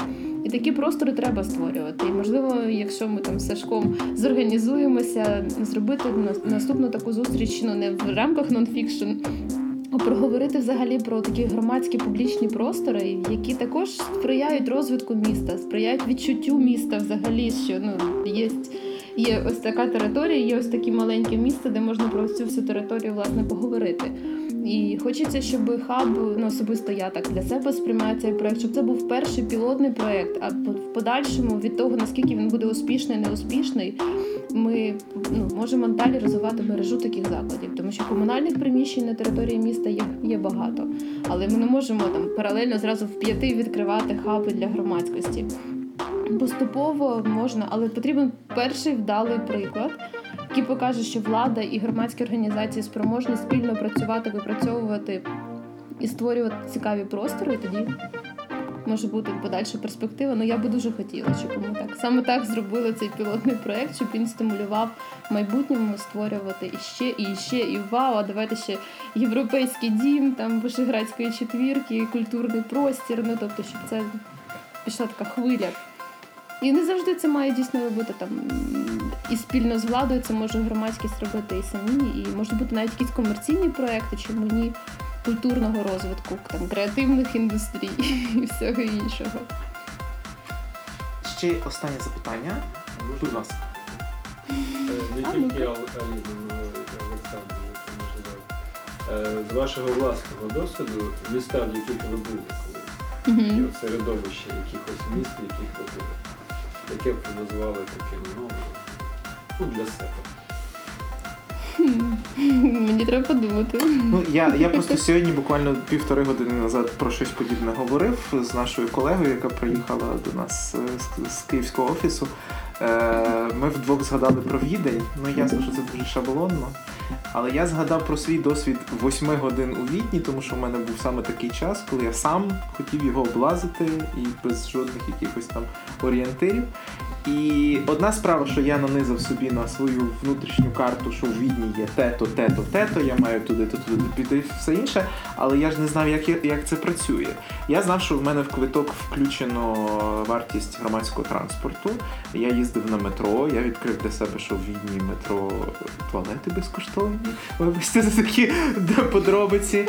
Потім я почав ходити по центру Відня, і буквально через 5 хвилин я зрозумів, що я ходжу по велодоріжці, бо мене хтось там трошки так об'їхав без матюків, але до мене зразу дійшло, що ти йдеш не там, переходь сюди, тут достатньо місця, тут класно, тут, тут їде велосипед, тут машина, тут ти, простору багато, класно, ти рухаєшся. І я тоді увірував справді в те, що велодоріжки дуже добре організовують взагалі будь-який простір міський, навіть той, який не будувався спершу для, для того, щоб там ще й велосипед. Карети мали їздити, а не велосипеди.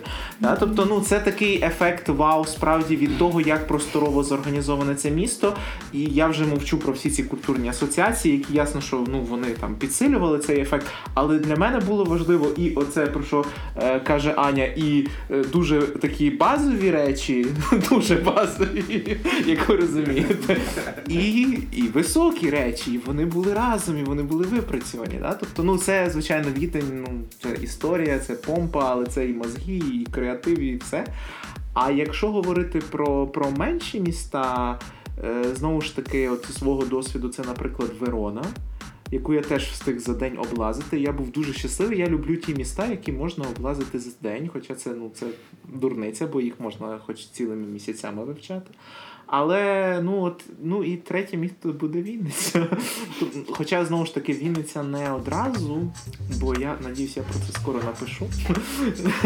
бо я вже дуже дуже заборгував з одним текстом про Вінницю. Але для мене перший приїзд до Вінниці це був зовсім інший власне просторовий е, спосіб організації життя, коли є довга вулиця, причому від вокзалу і до, меж міста це три довгі вулиці і міст, які їх сполучує, а все інше якби довкола них.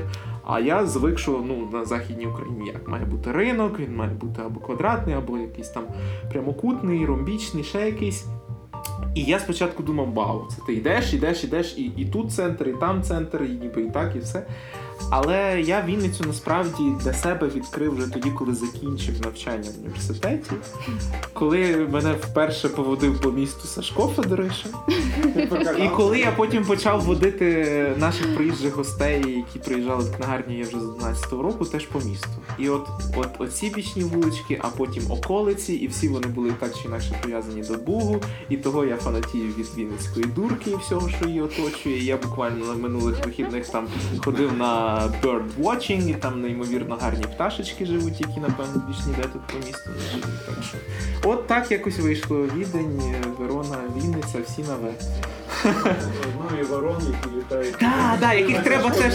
Да, да, да, да, власне. Я їх дуже люблю. Це ну про це про це якраз на одній То з свої ми маємо чіпи причепити до Куди вони? на одній на одних з показів сходів кіно, якраз в архіклубі була короткометражка про життя ворон в якомусь там місті.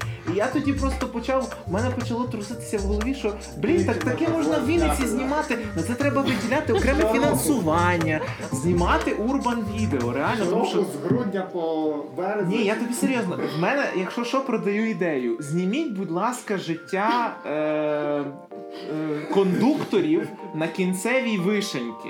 Там у них є такий невеличкий уголочок, і їхнє життя там це просто ну мікроісторії. Це просто Біля тебе? Ні, ні, ні. Біля е, ну на клятика виходить. Ну це вже не клятика, да. Бі- Ну, не доходячи до, до ринку вишенька. Ну, по-перше, наші кондуктори скоро зникнуть як соціальний феномен, да? тобто вони перекваліфікуються. В електронний квиток. Да. Електронних кондукторів. Всіх запхнуть ці чіпи. Але про них треба зняти стануть кіно. контролерами, якщо буде електронний квиток. Хоча вони б стануть короткометражку, тобто урбаністичні фільми про Вінницю це реально. Давайте, come on. Все. Ти готовий? Так, на, у нас сьогодні такий цікавий вечір, коли всі троє і модератори, і спікерка всі не- не вінниці. Не Вінницькі, да, до речі. Понаїхавши. А ну це ж якраз втілення стратегії, щоб приваблювати сюди нових людей. І ось вони. Я тут, я тут додам трошки розумну річ. Колись е, колишня директорка департаменту культури Львова Ірина Магдич, яка є корінною львів'янкою, сказала, що Львів врятують приїжджі.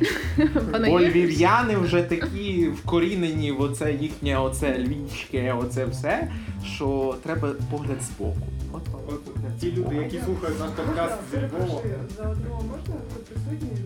То Вінницький. Будь ласка. Або принаймні обласний, так? Ну такое. Небагато. Більшість понаїхавших. А я вже е, готова відповісти на питання про. Може Сашко хоче? Ні, ні, ну давай так. Ну, так, То- спочатку До тебе було питання, а потім до нас. так. І Про м, якісь території міста. Я зрозуміла останні що там 4-5 років всі мої мандрівки вони були переважно якісь стажування, вивчення досвіду. От, наприклад, в Трірі, коли в Німеччині ми були, то я так мені запам'яталося сміттєпереробний завод, водоочисні споруди. Ну тобто, якось звертаєш увагу на такі об'єкти. Ну, да, да. І про міста, ну взагалі про власне як організовані міста в такому в планувальному розвитковому компоненті. Але якщо так от згадувати з останнього, ну в Стокгольмі в мене от, ну знову ж таки, все ж де ти побував в останнім часом, запам'ятаєш те, що запостив інстаграм. Ці картинки в інстаграмі, це ті твої всі там 12 спогадів. А, ну в Стокгольмі для мене це було якесь от веломісто відчуття. Я була до того також бачила багато велосипедів, але от стільки, скільки в Стокгольмі, і люди просто там в звичайному одязі, ті, ну тобто це якась надзвичайно величезна кількість людей на велосипедах. Ну це з такого що. Але це не про простір, це загально про місто. А якщо говорити про простір, який мене вразив, це також було в Швеції. Ми їздили в портове місто Гетеборг. Там також є річка, але вона значно ширша, ніж був, бо це дійсно порт. Але от цей простір самої річки. Він надзвичайно, ну тобто він вражаючий. Ми ще так молодці, прекрасно приїхали перше, куди ми пішли замість того, щоб відлежуватися в готелі, покататися на катері на цій річці. І в них е, катери, такі як у нас метро там або трамваї, такий просто він ну, там дві хвилинки на один берег, дві хвилинки, на інший дві хвилинки. І так от 10 Річковий станцій, і він да, і він їздить отак, от ну і, і це просто фантастично. Ми на ньому туди і назад просто покаталися. Нам не треба було на інший біг. Але от ну і це дуже зшиває річку. По-перше, ну не було відчуття роз'єднаності, що один берег, то інший. І на другому березі, куди власне від центральної частини ми переплили, там був збудований нещодавно новий житловий район.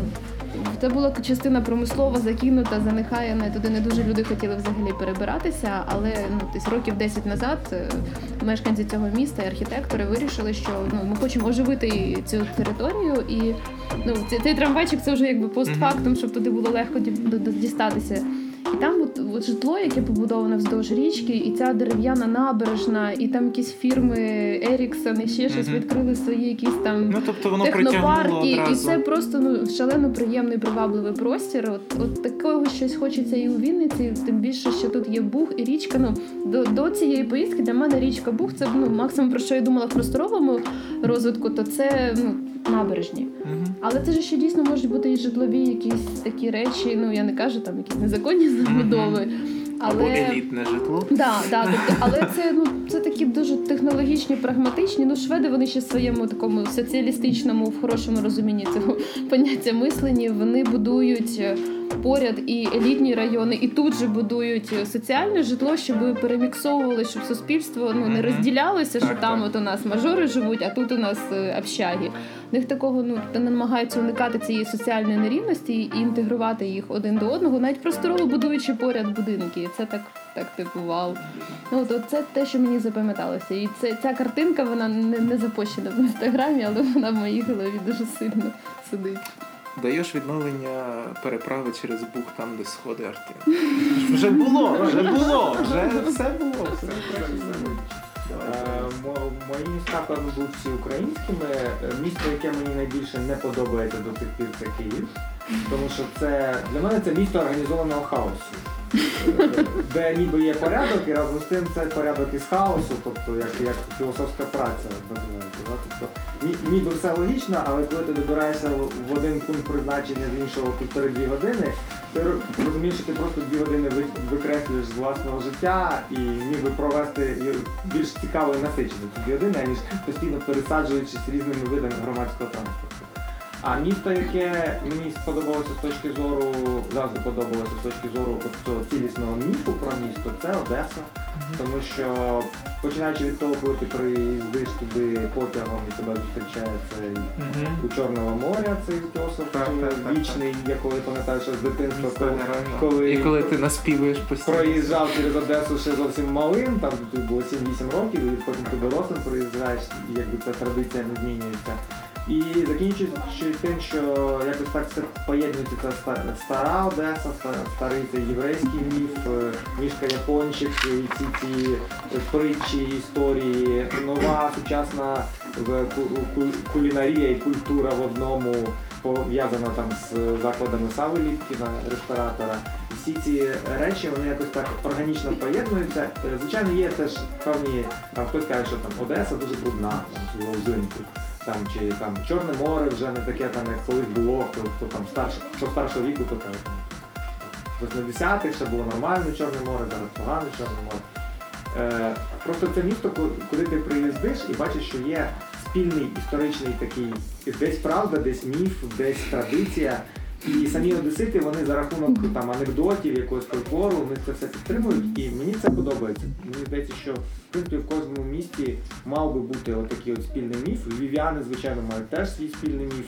Е, Киянам бракує спільного міфу, як на мене. Ну, бо за Е, В них є, в них є звичайно історичне це ядро, церкви, пам'ятки, там золоті ворота і так далі, але це все там дуже багато всього накладається. воно має нашарування. От навіть нещодавно цей скандал довкола того, ой, зробили театр, Мгм. ой, погано вписується театр в естетику Андрійського звозу, чи добре вписується. Він вже вказує на те, що спіль, спільності в деяких речах немає. От мені би хотілося, щоб Вінниця, я живу 10 років в Вінниці, в принципі, мені подобається тут жити, мені комфортно тут жити. Мені хотілося, щоб оця от спільність е, ідей, спільність відчуття е, людьми, які тут живуть свого міста, вона зберігалася і якось передавалася далі, змінювалася з часом, але щоб вона ця спільність існувала. Міфотворча така трошки. Вибачте, ви про інші міста кажете, там про гарні міста, там про три різних міста, наприклад. А що в Вінниці? Ми можете якісь для вас є локації? Так а я ж уже казав. ви не місцеві, якби. Е, Я сказав, для мене, для мене ну, дотепер най, най, найулюбленішим це лікарня імені Ющенка. Не тому, що я, пацієнт. що я майбутній пацієнт, і навіть не тому, що я писав дипломну роботу по феномену божевілля в літературі. Е, Простір, будівля, атмосфера, тиша, парк, вихід до Бугу, оце скіфське городище, цей неймовірний краєвид. Кого б я туди не повів, у людей просто прозріння. І оце буквально знову ж таки нові відкриття. Я дотепер ніколи не спускався туди вниз на місточок через вишенку. Я минулого тижня з нашим викладачем чеської, який приїхав з Праги, туди пішов, і ми там обоє провели щось півтори години, ганяючись за птах, ну не ганяючись, підходячи так зблизька до пташечок, дивлять. Ну тобто, да, це трошки таке усюсю, але може десь і дитинно. Але от для мене фантастично в Вінниці те, що я 11 років живучи тут, я все ще не мені не набридло, по-перше, ходити одними і тими ж вуличками і завертати постійно і щось там торкатися. І мені все ще є що відкривати. Ну тобто, місто ніби не таке гігантсько велике. Але оці дрібнички, які розкидані по всьому місту і навіть по центру, їх насправді безліч, просто кожен по-своєму їх відкриває. Ви одну зараз назвали. Ну я назвав одну, але я просто щоб для ефектності. Я так само дуже люблю е, сабарів по-особливому. Я так само страшенно люблю садибу Коцюбинського, бо два роки підряд я намагався довести, що ця садиба магічна. І там, читаючи там Коцюбинського або граючи там якусь музику, можна відчути щось зовсім інше, бо це частина міста, яке, якого вже немає. Це те замостя, яке було Абазівкою. Тобто це, це зовсім інший світ, і він там ще є. Там є та липа, там є та хата, там є атмосфера, зрештою, яку можна наповнювати теж культурно, смислово, навіть емоційно, коли там, вибачте, на фестивалі інтермецу найголовніша фішка була, що тут вино наливають. Клас! Тут можна стали, поговорив там з Прохаськом, нічого так познайомились, клас, супер, все. От, ну тобто такі точечки, вони так чи інакше прив'язані до простору і до присутності все-таки чогось і урбанного, і природнього. Тобто, коли я знаю, що я в місті, але я в місті, яке не давить на мене ні екологією, ні там дуже великою промисловою якоюсь такою, але в якій був колись хімзавод, який називали теж Вінницьким Чорнобилем.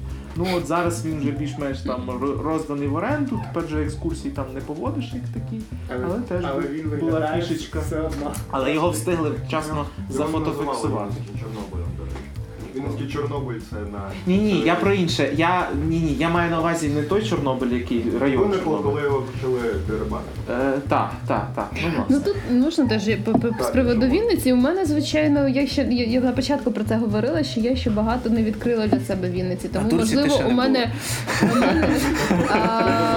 це на. Поділлі та Ну була. У мене просто друзі там скульптури подивилася. Yes, а, і яйця. А там вже нові- там же, там же нова інсталяшка Появилася.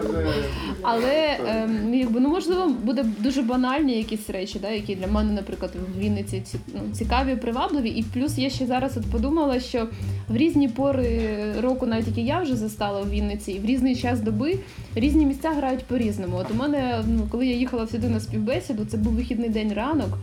Е, По проспекту Коцюбинського там все в трояндах було, і залишилось шалено приємне відчуття тиха, спокійна вулиця. Так круто. Потім я їхала тією ж самою вулицею базарний день. Базар Oh my God, ну типу це зовсім інша історія, зовсім інше сприйняття простору. Європейська площа, ну ні, Надівська площа біля міської ради, ну там це там, де я кожен день хожу, там да, Майдан Незалежності, там я хожу кожен день. Ну там комфортно. Я не можу сказати, чи я би там засиділася і затримала себе, але чисто от ну для пішохідної прохідності, ну там комфортно, цікаво. Я була в лісопарку в, біля аграрного університету, ботанічний сад, Так, так, мабуть, це правильно. Вишинські озера я бачила Мгм. тільки отак. Але я так запримітила, прийде весна, обов'язково ми туди маємо поїхати з друзями. Ну тобто, якісь такі, ну я відчу... в мене зараз от відчуття, типу, предвкушення, Мгм. наче ти тільки турист приїхав, і в тебе є ще там роки, щоб дослідити це місто для себе, відкрити його. Тому якось в мене, ну я так дуже рада, що Сашко каже, що є ще багато. Він, він вже скільки тут живе, і йому ще є що відкривати. Ну але за зиму я правда дуже мало там десь ходила пішки, щоб якось подивитися, побачити, ну крім якихось святкових цих всіх інсталяцій. А, і випадково приїжджав знайомий проїздом був у Вінниці. Ми з ним просто от перший раз пішли пішки гуляти взимку в не дуже хорошу погоду, але пішки ми обійшли теж величезну достатньо територію.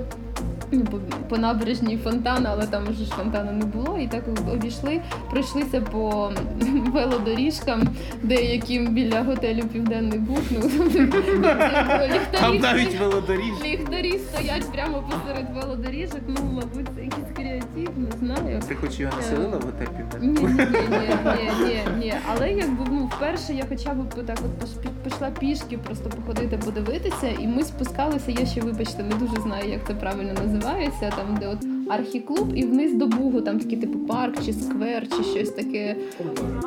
Кумбари, От, так, да, так, так. да, да. І от ми там, Ну, там були ввечері, да, да. там так, було дуже, звісно, містичне місто, місце, але і таке неосвітлене. Але я вам скажу, було під враженням. Я подумала, вау, ну Вінниця мене здивувала, бо я не знала взагалі про існування цього місця, при тому, що вже там, умовно кажучи, на той момент 4 місяці там пів 500 Так, метрів так, від цього так. місця працюю. Тому Я якби. не могли щось порадити. О, кстати.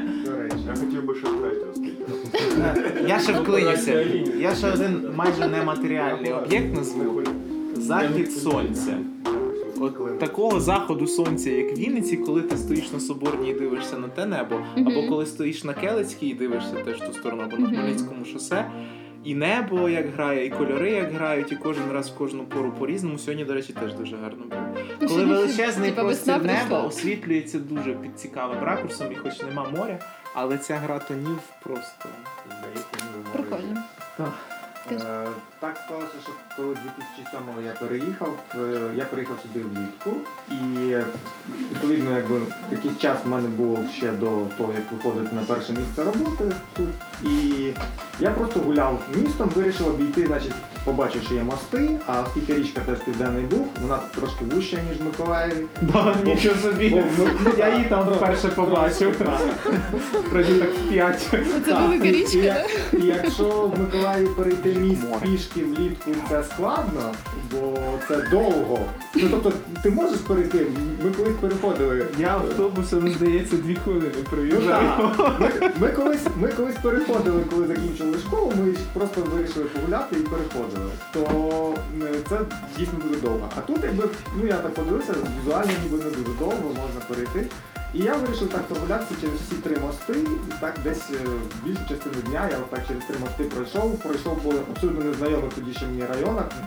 Пам'ятаю, що один раз навіть питав у місцевих людей, як мені вийти на інший бік. Ну тобто я бачив, що є місто, але трошки заблукав.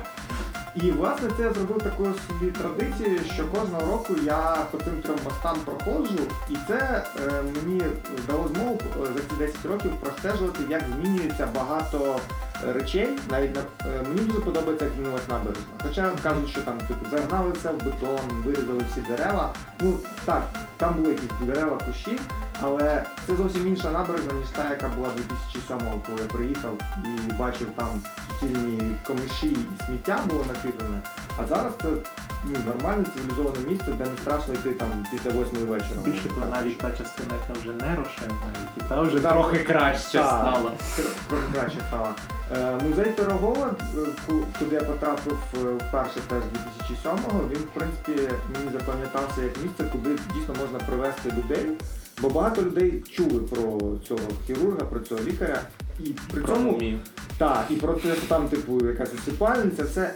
І при цьому люди не мають уявлення, що це знаходиться в Вінниці. Чомусь от всі там знайомі, хто з Києва, з Харкова, вони чомусь думають, що це десь під Вінницю. Ну як ставка Гітлера, Ну, у вас так, кажуть, так. у вас там десь під Вінницею є ставка Гітлера і музей Пирогова. Я кажу, та ні, музей не під Вінницею, він якби на території міста, просто він трошечки в іншому, не, не в самому центрі. Е, стосовно архітектури, мені дуже подобається, що центр має збережену стару архітектуру. Бо в Миколаєві, де я 22 роки прожив, е, там є теж стара архітектура, але там з старої архітектури залишився театр, музей суднобудування і флоту і декілька будівель, які там перейшли під е, міську якусь там місь- міське якісь управління. І все, тому що там було багато архітектури, але через війну, через всякі там пожежі і все таке, воно все занепало. І потім постала типова радянська забудова, ці будинки коробки, і навіть адміністративні будівлі теж такі типово квадратні, схожі чимось на, на Вінницьку книжку. Або міську раду. Ну, знаєш, е, Ні, ну міська, міська рада це така трохи інша. Сьогодні моя колега сказала, що їй дуже подобається міська рада, і вона півхвилини стояла і дивилась, любувалася. Конструктивізм. Такі люди існують, да? Тоб- Тобто мені насправді подобається те, що у Вінниці є старий центр, бо це дуже важливо, коли е, ти можеш побачити, що місто це було, ну тобто не те, що там на карті написано там 600 років, 650 років, але ти ходиш і там тобі показують пальцем на якийсь там шматок каменю і кажуть, ну це от там залишилося від будівлі, там як от відбудували готель Франції, і там от камінь з підмурку він залишився від тих часів. Але добре, що ми можемо побачити там е, іти і бачити на будівлі викладену цеглу там 1899 рік чи 1900 рік. Мені, мені ці речі подобаються, тому що це означає, що містяни, е, ті люди, які навіть живуть в цьому будинку, ну зрозуміло, що якщо це звичайний приватний будинок, то вже хтось ставив металопластикові вікна білі, які вже не, не гармонують з цим всім старим. Але мені подобається те, що е, відчувається, що зберігали, зберігали культуру, зберігали архітектуру. Не, не понищили абсолютно все. Там не Змогли знищити. Ну так, ну, не хватило. Не встигли, не донищили. Не, не приїжджали з екскаваторами і казали там, типу, от, з Сучим по дереву. Ось це треба, значить, цей. Це, це старий будинок, все зносимо, і ось зараз ми поставимо тут сім поверхів однакових, і таких, як вже кругом стоять. Тому це мені подобається. Е, Дякуємо за запитання. Можливо, тут. Воно вже Просили бонусне. порадити. Так, Це буквально секунда. Да. Просто виходячи з цієї зелененької книжки Жеми Лернера, який він написав а, на своєму опиті. Можливо, якраз в тих локаціях, ну окрім, мабуть, Європейської площі та Майдану Незалежності, терміново робити вголовколування.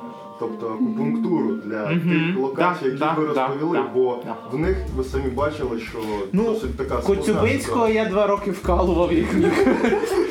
Там Мало. Я знаю, але це, ситуативно робилось. Я ж не директор музею. Я колишній. директору музею треба. Ні, він вам рушнички натує. До речі, з приводу європейської площі, ну от це місце надзвичайно мені здається потенційно привабливе. Ну крім там оцієї невеличкої пішохідної зони, а ота, от ну типу Садь. європейський сад. Сад, да. От якби там зробити так, от по типу на кшталт, як європейські площі, ну щоб там були от, ну, А не тільки мавзолей. Можна від штампу відійти? А можливо, треба трошки далі зайти на магістратську і подивитися, де насправді навіть так. Ну так зрештою ті ж сходи. Артинова. Та- Там, до речі, теж. Там дуже класна територія, да. Сама вулиця. Да, там теж, от, до речі, вся ця зона, да? тобто от, аж до річки, от вздовж всі, майже всієї соборної. Як у Львові зробити зону якогось історичного захисту. У них там ЮНЕСКО опікується, у нас може опікуватися власне. Ну, мені, мені, до речі, у Вінниці не вистачає пішохідних зон. О. От хочеться більше Так. пішохідних зон. Настільки безпечно себе почуваєш в пішохідних зонах. В Миколаєві, наприклад, центральна вулиця, яка тепер називається Соборна, тоді називалася ще Радянська, коли я там жив. е, Там колись теж ходив трамвай, вона була схожа на Вінницьку соборну. Але вони після Другої світової війни забрали рельси і повністю зробили її пішохідною. Це справляє дуже сильний ефект, коли е, ти не місцевий, хтось не місцевий туди приїжджає, ти виводиш людину в центр міста і показуєш, що от є вулиця завширшки е, 200 метрів, яка й, е, е, 4 кілометри е, тягнеться від річки до центрального проспекту, і по ній не їздять машини. По ній просто гуляють люди, діти бігають, там якісь ядки ставлять з морозивом там влітку. Але це, це дуже класно, тому що е, це створює враження, що ти виходиш в центр міста і там всі на- призначають так само зустрічі, все. Там ніби є тротуари, але разом з тим і залишили вони цю центральну частину, вони не стали піднімати, е, щоб все було одним рівнем. І це такий ефект нестандартний, да, розрив шаблона. Тобто ти виходиш і думаєш, ну це напевно тут люди значить, катаються за вперед. А ти ні, тут ніхто не їздить ніколи. Тобто мені от теж мені не вистачає такої, Ну, хоча б однієї такої В шведському цьому місті Гетеборг е, є теж так ну, прикольно було. Е, територія, де є трамвай, є місце для громадського транспорту, велодоріжки, пішохідні доріжки і- немає для машин. І таких територій ну достатньо багато, і це теж так, ну як це, де ж королі, де ж от це царське діло. Ну тобто, ну цікаво теж, хочеться такого теж у Вінниці. Друзі, я буду поганим копом.